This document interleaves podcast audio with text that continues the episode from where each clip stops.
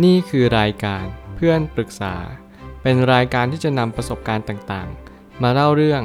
ร้อยเรียงเรื่องราว ให้เกิดประโยชน์แก่ผู้ฟังครับ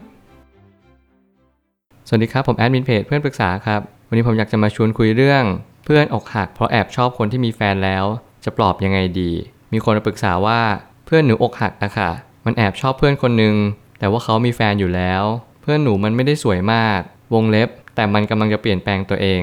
ควรปลอบเพื่อนยังไงดีคะ ผมคิดว่าเรื่องราวนี้ทำให้เราเรียนรู้อะไรบางสิ่ง มันคือการที่เราเข้าใจว่า การที่ว่าเราเคยมีความรัก การที่เราเคยให้ใจไปสักครั้งหนึ่ง แล้วเราอกหักกลับมา มันเป็นประสบการณ์ที่หาซื้อที่ไหนไม่ได้ แล้วผมเชื่อว่าบางครั้งเนี่ยสิ่งที่คุณ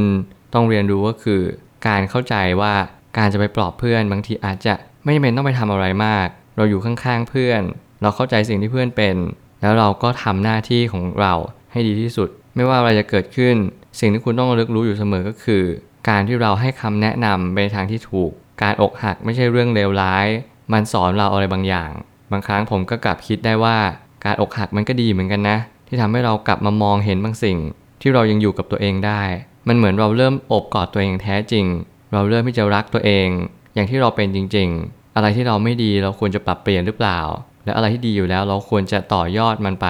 สิ่งเหล่านี้มันคือการสอบทานตัวเองอยู่เรื่อยๆ ว่าเราขาดตกบกพร่องอะไรบ้างหรือเปล่า แล้วก็แน่นอนว่าบางครั้งเราดีอยู่แล้ว แต่เขาอาจจะไม่เห็นคุณค่าของเรา สิ่งเหล่านี้มันเป็นเรื่องที่ละเอียดและซับซ้อน เพราะว่าแต่ละคนก็มองเราไม่เหมือนกับที่เรามองเขาเช่นเดียวกัน เราต่างมองกันและกันอย่างผิดแผกจากกัน แต่สิ่งที่คุณได้เรียนรู้จากสิ่งต่างๆ ก็คือ คุณได้เรียนรู้ความอกหัก เพราะคุณได้เคยให้ใจลงไป คุณเอาใจลงไปเล่น คุณทุ่มเทความรู้สึกลงไปกับความสัมพันธ์นี้ ใช่ มันอาจจะดูเสียใจในระยะยาว แต่จริง ๆ แล้วคุณอาจจะได้อะไรกลับมา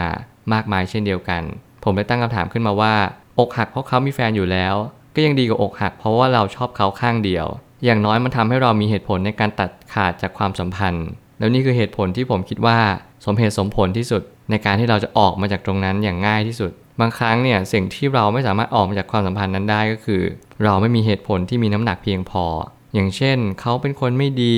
เราไปกันไม่ได้จริง ๆ สิ่งเหล่านี้มันเป็นเหตุผลที่มีน้ำหนัก ที่ทำให้เรามีความรู้สึกว่าเออ ฉันอยากจะหยุดความสัมพันธ์นี้ไว้ละ ฉันไม่อยากจะเดินหน้าต่อไป เพราะฉันรู้ดีว่าการเดินหน้าต่อไปก็รังแต่จะมีปัญหา รังแต่จะสร้างปัญหากับความสัมพันธ์นี้ขึ้นมา รวมถึงสุดท้ายแล้วปลายทางก็เป็นทางตัน ถ้าหากเรารู้มันเป็นทางตันเราจะไปอยู่หรือเปล่า สิ่งเหล่านี้มันเป็นสิ่งที่เราสอบทานเองอยู่เสมอ ความสวยมันเป็นส่วนหนึ่งในการเข้าหา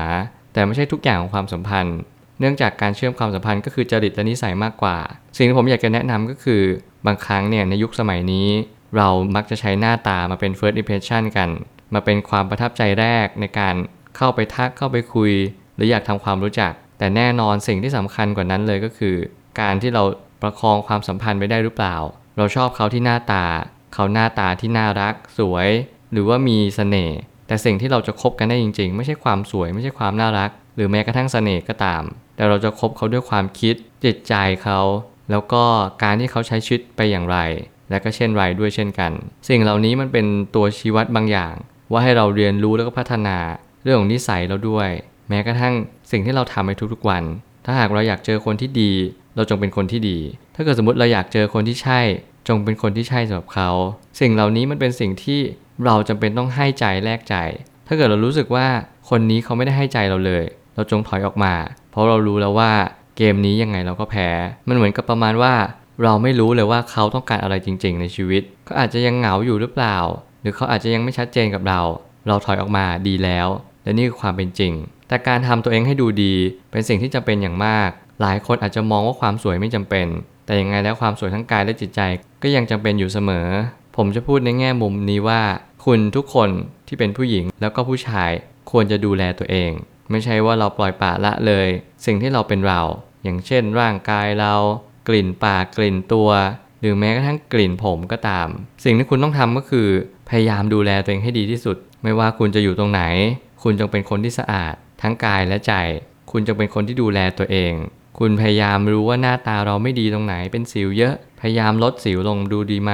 ถ้าเกิดสมมติเราเป็นคนผิวแห้ง เราควรที่จะทาครีมดีหรือเปล่า สิ่งเหล่านี้จะเป็นตัวชี้วัดอะไรบางอย่าง ที่ทำให้คุณเรียนรู้ว่า เราควรที่จะเปลี่ยนตัวเองในทางที่ดีด้วย ไม่ใช่ว่าเราเป็นยังไงเป็นอย่างนั้น เราไม่ดียังไงก็ไม่ดีอย่างนั้น มันยากจริง ๆ ที่จะมีคนเข้าใจสิ่งที่เราเป็นจริง ๆ เมื่อเราใช้ใจในการชอบหรือคบหากัน ยังไงแล้วเราก็ต้องยอมรับความเสี่ยง เหมือนการลงทุนย่อมมีความเสี่ยงเสมอ ควรศึกษาดูใจก่อนการเลือกคบ คนทุกคนที่จะลงสนามในความสัมพันธ์เนี่ย คุณจะต้องมีรัก เลิก หลง เกลียด อะไรแบบนี้เป็นต้น สิ่งเหล่านี้เป็นเรื่องของธรรมชาติ บางครั้งเราลงเล่นในความสัมพันธ์ เรารู้สึกว่าเราไม่ได้ชอบเขาขนาดนั้น สิ่งเหล่านี้ก็เป็นไปได้ หรือบางครั้งเราจะรู้สึกว่าเรารักเขามาก แต่เราต้องแยกก่อนว่าถ้าเกิดมันเร็วเกินไป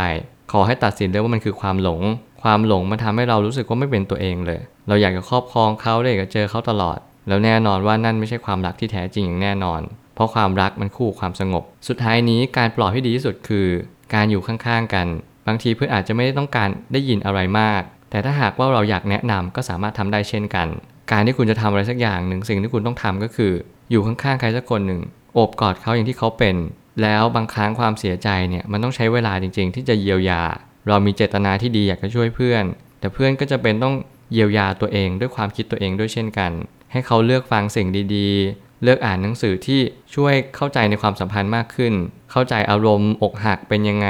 สิ่งเหล่านี้จะช่วยให้เขาผ่านอุปสรรคตรงนี้ไปได้ แล้วผมเชื่อว่าทุกปัญหาย่อมมีทางออกเสมอ ขอบคุณครับ รวมถึงคุณสามารถแชร์ประสบการณ์ ผ่านทาง Facebook Twitter และ YouTube และอย่าลืมติด Hashtag เพื่อนปรึกษาหรือ f r ร e n d t a l k ด้วยนะครับ